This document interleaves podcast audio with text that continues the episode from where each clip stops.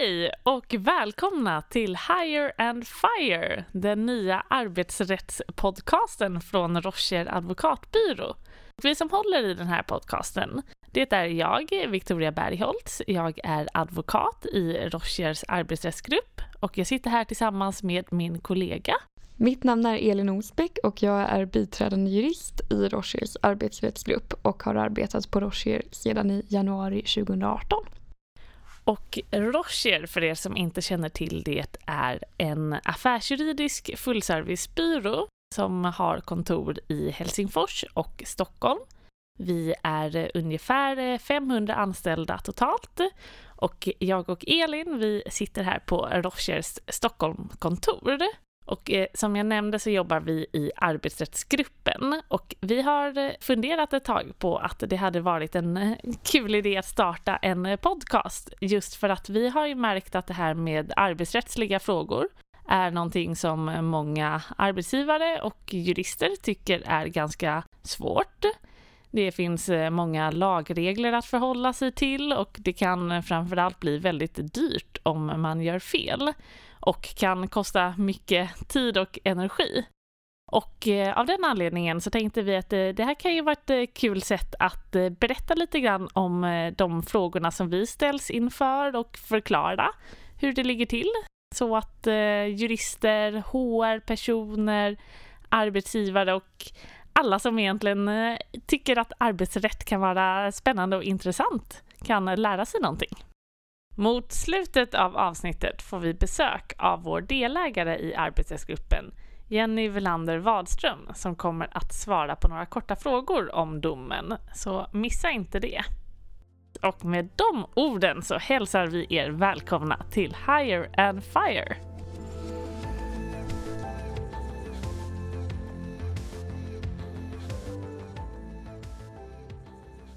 Och Elin, vad är det som vi har tänkt att prata om idag i det här premiäravsnittet?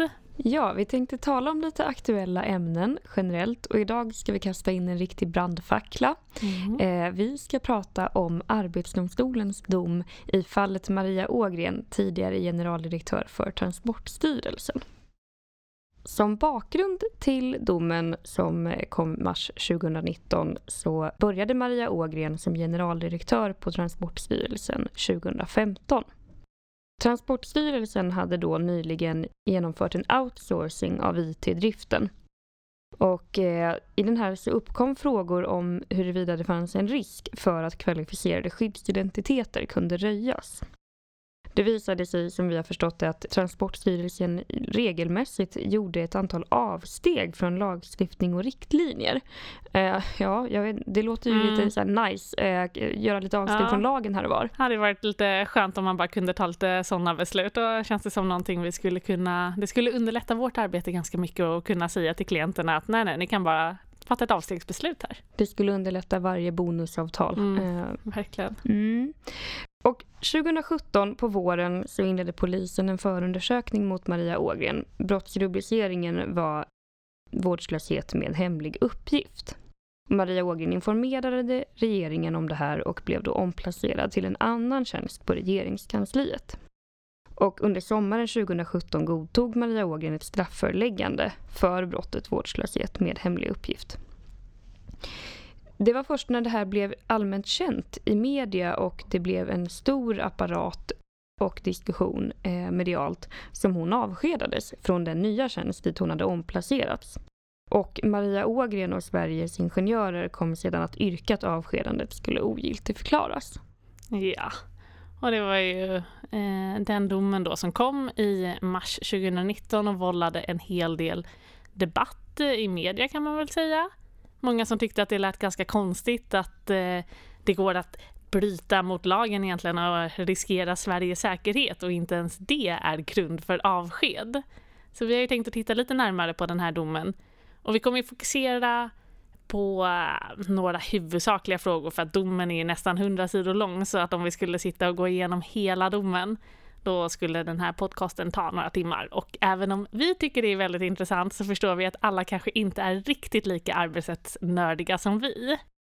Ja, och de frågor vi tänkte prata om, de är hur kunde avskedandet utmanas? varför täcktes hon av LAS? Och det var ju det, typ, det första vi sa till varandra, mm. Victoria, när den här domen kom och det blev stort i media på nytt. Och så tittade vi på varandra och sa, men hallå, hur kan det ens bli en saklig grunddiskussion? Mm. Det här är ju helt bisarrt. Så. så det ville vi grotta i. Vi kommer också prata om två månaders regeln och om Arbetsdomstolens brottsbedömning som är någonting som vållade väldigt mycket uppmärksamhet i sig. Och till sist hur Maria Ågren kunde få tillbaka jobbet trots att AD riktade allvarlig kritik mot hennes agerande. Ja, och den första frågan där som du nämnde då, det som var det första vi reagerade på, som arbetsrättsjurister var hur kommer det sig egentligen att det ens är möjligt för henne att utmana det här avskedandet? Och då är det så här, för vi är ju vana vid att jobba med privata företag som arbetsgivare. Och i sådana företag så brukar ju normalt sett vdn och eh, kanske även eh, personer ur koncernledningen eller andra personer med företagsledande ställning brukar då vara undantagna från LAS, alltså lagen om anställningsskydd. Där kunde man ju verkligen tro att en generaldirektör skulle vara undantagen. Ja, det känns ju typiskt sett som att det kan vara någon form av företagsledande ställning eller då verksledande ställning i det här fallet. Och konsekvensen då av att man som arbetstagare är undantagen från LAS, det är ju då att det krävs ingen grund för arbetsgivaren att säga upp personen. Så det går att, eh, ja man har ju ofta då avtalat om en uppsägningstid, men arbetsgivaren kan säga upp på vilka skäl som helst och det går inte att utmana. Och därför så blev vi väldigt förvånade över att det här ens kunde komma upp i Arbetsdomstolen. Men då är det så att Maria Ågren, hon täcktes ju även då av lagen om offentlig anställning. Och i den lagen så finns det faktiskt en hänvisning till LAS åtminstone vissa paragrafer i LAS, vilket innebär att om man har en verksledande ställning så gäller ändå avskedande paragrafen, det vill säga att arbetsgivaren, staten i det här fallet, måste ha laga för att kunna avskeda. Så det går inte att avskeda generaldirektörer eller andra personer i verksledande ställning hur som helst. Så det är ju lite intressant och vi diskuterade det kan ju säkert ha att göra med då att eh, staten inte ska kunna plocka bort eh, generaldirektörer om de tar beslut som eh, staten inte gillar eller tycker är obekväma. Så vi förstår ju ändå logiken, men där, där fick vi ju svar på vår första fråga i alla fall. Precis. En annan fråga som kom upp i domen det var att Maria Ågren och hennes ombud Sveriges Ingenjörer de riktade en invändning mot arbetsgivarens avskedande av henne. Och den här invändningen var att de för det här avskedandet la till grund omständigheter som hänför sig längre tillbaka i tiden än två månader. Mm. Och i LAS, som också är lagen om anställningsskydd, så finns det en bestämmelse som kallas för tvåmånadersregeln som anger att arbetsgivaren inte får ta hänsyn till omständigheter som man har känt till i mm. mer än två månader. Just det. Och skälet här är ju att anställningsrelationen är en dynamisk relation och man ska hantera uppkomna problem snabbt och effektivt för att det dagliga arbetet ska kunna fortsätta. Mm. Och arbetsgivaren ska inte heller ha långa hållhakar på arbetstagare mm. som man kan ta upp när det passar. Exakt, alltså tanken är ju att det ska ge en eh, trygghet för arbetstagarna att eh, man ska inte gå runt och hela tiden vara orolig för att riskera en anställning för någonting som man har gjort fel, utan arbetsgivaren ska fatta det beslutet eh, egentligen omedelbart.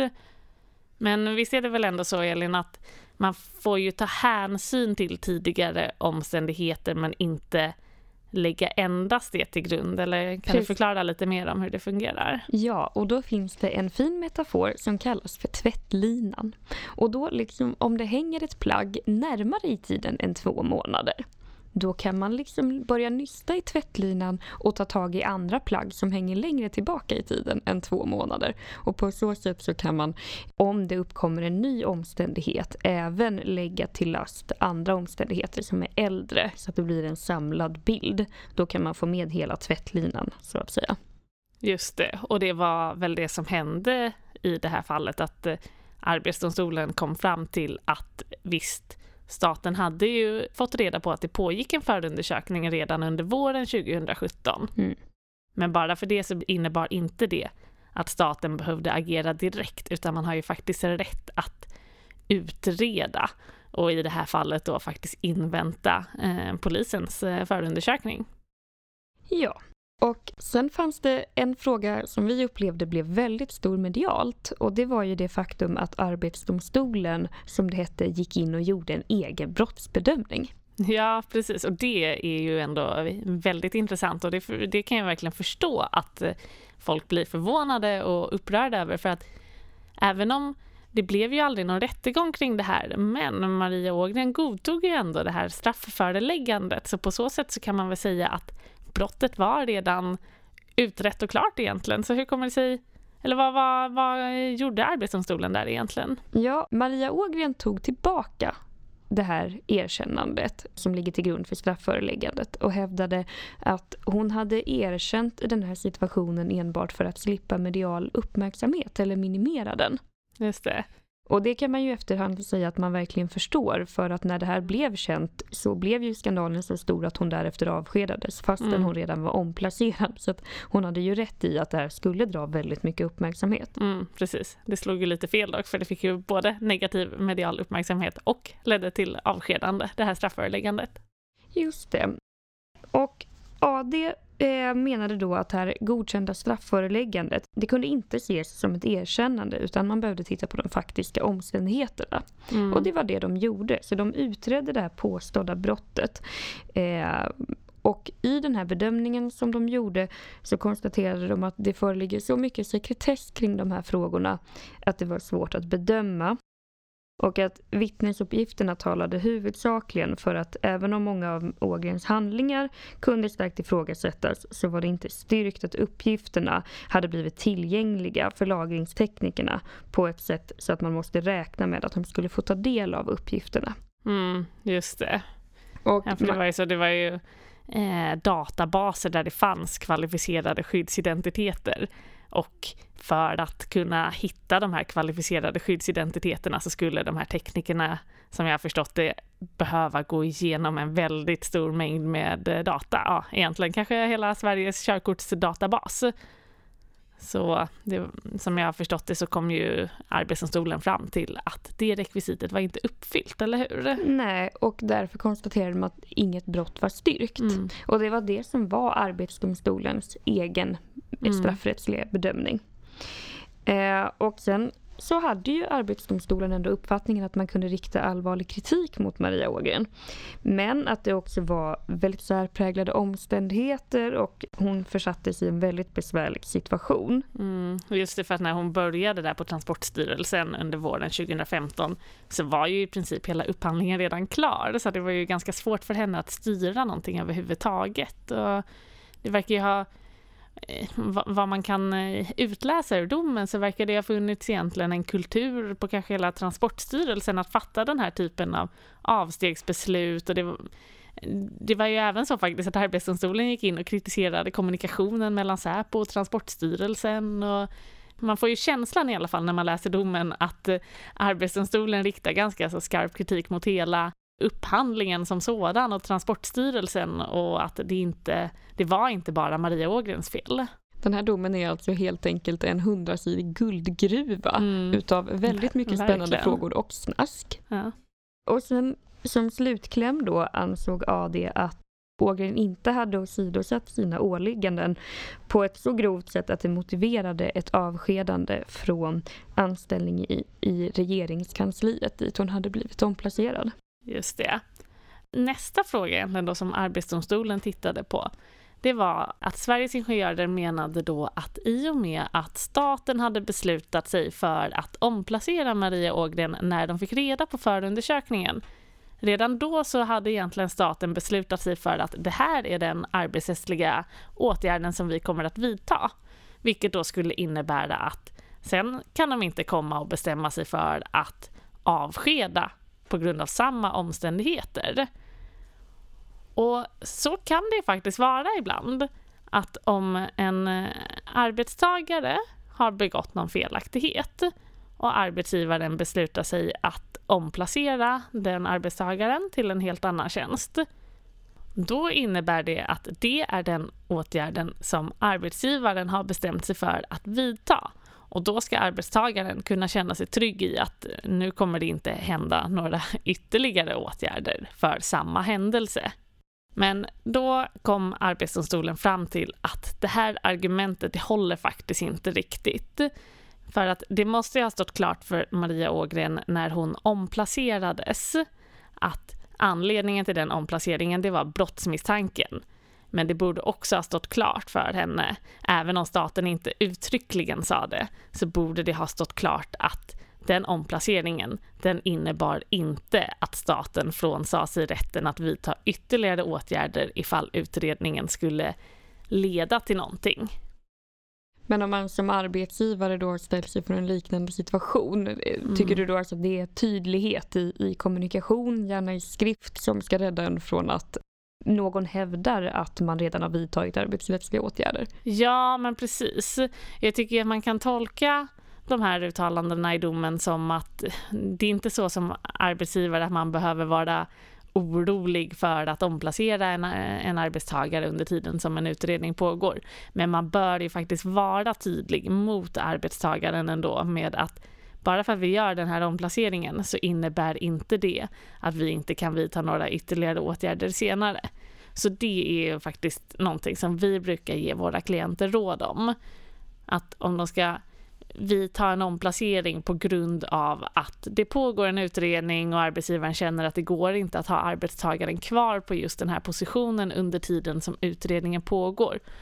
Då bör man som arbetsgivare helst lämna ett skriftligt besked till arbetstagaren och där det tydligt framgår att vi kan komma att vidta ytterligare åtgärder längre fram. Mm. Så tydlighet och eh, skriftlighet är väl eh, lite ledord i det mesta faktiskt inom eh, juridiken. Kan ju vara väldigt viktigt ur bevishänseende, om inte annat. Och sen ytterligare någonting som verkade reta upp i alla fall mitt flöde. Mm. Eh, det var ju hur kunde hon få tillbaka jobbet? Mm, exakt. Och det eh, förstår man ju faktiskt att det kan ju framstå som helt sjukt för allmänheten att Arbetsdomstolen kommer fram till att hennes beteende kunde starkt ifrågasättas och att det gick att rikta allvarlig kritik mot agerandet. Det är två väldigt allvarliga ord i juridiska sammanhang. Mm. Starkt och allvarligt, det betyder nej, nu har du fan gått för långt. Ja, då, har, då tar Arbetsdomstolen ifrån tårna alltså. Och då är det ju klart att eh, när man läser det här i media så kan man väl känna att det är ju helt sjukt att det går att starkt ifrågasätta en arbetstagares agerande och ändå så går det inte att avskeda den personen. Men då är det faktiskt så att eh, som vi nämnde innan så eh, täcks ju Maria Ågren av lagen om offentlig anställning och den gör en hänvisning till LAS när det kommer till avskedande. Men den gör faktiskt inte det till uppsägningsparagrafen i LAS. Åtminstone inte när det gäller tidsbegränsade anställningar som Maria Ågren hade som generaldirektör. Och det innebär ju faktiskt att en person i verksledande ställning som har en tidsbegränsad anställning kan bli avskedad om det finns laga grund för det avskedet, men det går inte att säga upp den anställningen i förtid. Och därför så behövde Arbetsdomstolen inte gå in och titta på om det fanns saklig grund för uppsägning. För att normalt sett i ett sånt här ärende, om det hade varit en arbetstagare som täcktes av LAS, då kan man ju tänka sig att Arbetsdomstolen, de skulle kunna komma till slutsatsen att nej men den här arbetstagaren har inte åsidosatt sina skyldigheter på ett så allvarligt sätt att det finns grund för avskedande. Och det ska man ju veta att grund för avskedande, det är ju verkligen ett väldigt högt uppsatt krav. Då ska man som arbetstagare allvarligt ha åsidosatt sina åligganden mot arbetsgivaren. Och det kom ju Arbetsdomstolen fram till att hon inte hade gjort i det här fallet. Men hade det varit en arbetstagare som täcktes av LAS, då tror jag faktiskt att Arbetsdomstolen skulle ha kommit fram till att även om det inte fanns grund för avskedande så fanns det grund för uppsägning på grund av personliga skäl. Och därför så ska arbetstagaren inte har rätt att få tillbaka sin tjänst.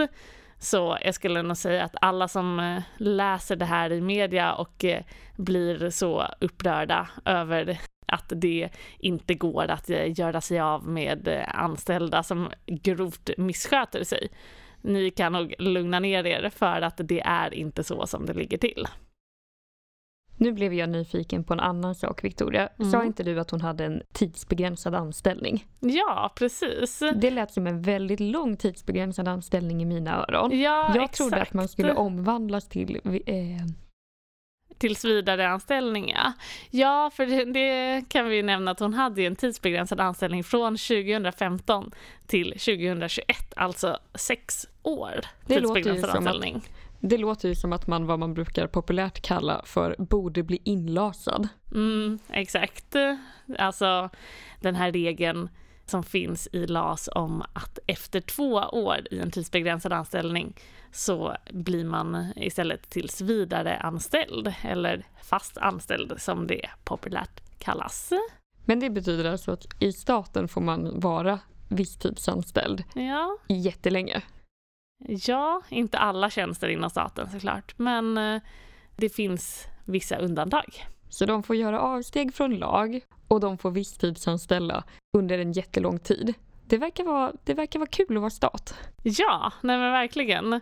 Det är ju som du nämnde innan nästan som man kan tro att det är staten som har skrivit lagen.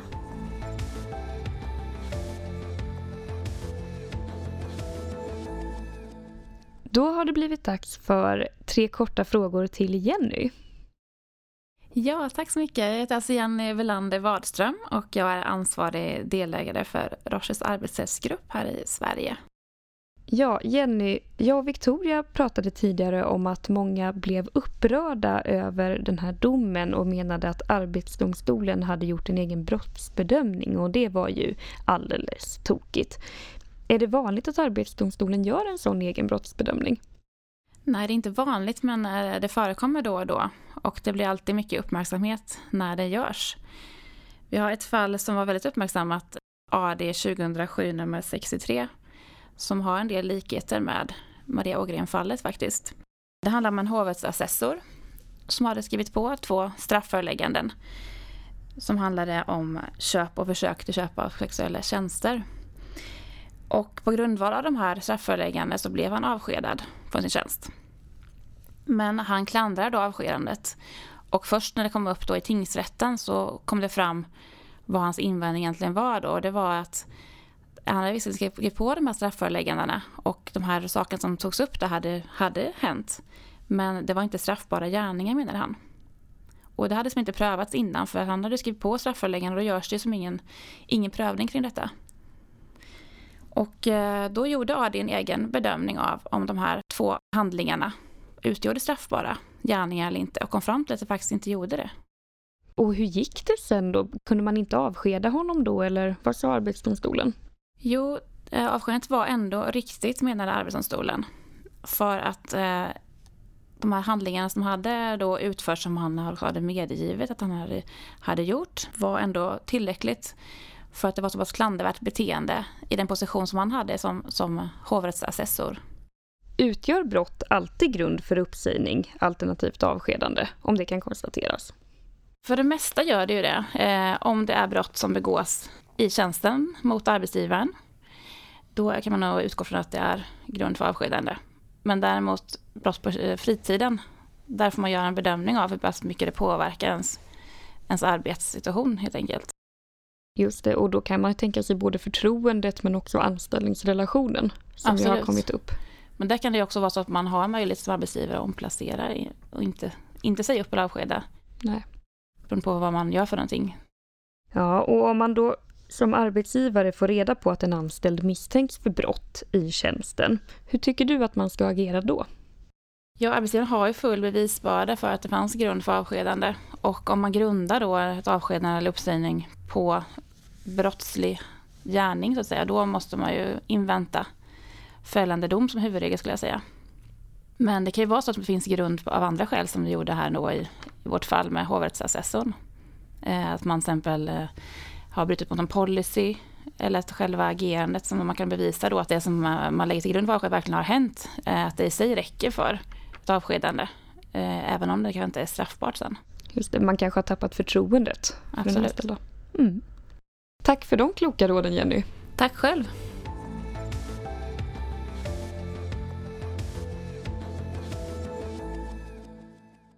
Jaha Victoria, vad är din tvåmeningsslutsats av den här hundra sidor långa domen? Oj, oj, lycka till att sammanfatta det här i eh, två meningar. Hela sociala Men, medierna har försökt. Mm, precis, vi är inte riktigt så enkelspåriga. Eh, men jag skulle väl eh, vilja konstatera att Dels så tycker jag att det var intressant ju såklart att Arbetsdomstolen gick in och gjorde en egen brottsbedömning trots att det fanns ett godkänt strafföreläggande. Och det tycker jag var intressant just med den anledningen att Arbetsdomstolen konstaterade att man kan ju inte jämställa ett strafföreläggande med ett erkännande ur arbetsrättslig mening. Men ur straffrättslig mening så är det ju faktiskt ett strafföreläggande exakt samma sak som ett erkännande. Så det tycker jag faktiskt eh, var lite intressant och jag, jag drar ändå slutsatsen att det innebär att det blir lite svårt för en arbetsgivare att veta hur man ska förhålla sig till det ifall en anställd har varit misstänkt för ett brott i tjänsten och godtagit ett strafföreläggande för det brottet. Att man då som arbetsgivare faktiskt inte kan lita på att okej, okay, nu kan jag betrakta det här som ett dömt brott. Så det tycker jag faktiskt var spännande i den här domen. Och som jag nämnde innan, att man som arbetsgivare, det är bra att vara tydlig mot den anställda när man vidtar åtgärder. Att det kan ändå komma att vidtas fler åtgärder längre fram. Det är kanske det bästa tipset vi har på ett generellt plan. Yes, exakt. Och även där som vi diskuterade med två månaders regeln. Att som arbetsgivare, man har rätt att utreda och man har rätt att invänta en brottsutredning. Det är tvärtom så att som arbetsgivare så skulle det inte vara möjligt att avskeda eller säga upp endast för att man vet om att det finns brottsmisstankar. Så där kan vi dra slutsatsen att eh, man som arbetsgivare ändå bör invänta den här utredningen för att se vad den leder till. Just det. Det tänkte vi nog också prata om framöver. Vad händer när arbetstagare är misstänkta för brott? Eh, det har ju varit aktuellt bland annat i samband med hösten 2017 och mm. metoo. Mm, ja men verkligen. Även om det är två helt olika situationer så eh, är det ju principiellt lite samma fråga som ställs på sin spets. Så det kommer vi att eh, gå igenom i ett avsnitt längre fram. Vi har ju en hel liten uh, gottepåse av arbetsrättsliga ämnen som vi kommer att uh, plöja igenom i uh, framtida podcastavsnitt. Mm. Och med det så vill vi säga ett stort tack för att ni har lyssnat på vårt första avsnitt av Higher and Fire-podden. Och vi ser fram emot att få grotta ner oss i arbetsrättsliga ämnen framöver. Och ni får jättegärna höra av er till oss eh, på vår mejladress higherandfire ifall ni har några ämnen som ni gärna vill att vi diskuterar eller om ni har några specifika frågor som ni vill att vi tar upp. Och med det så säger vi tack och hej då! Hej då!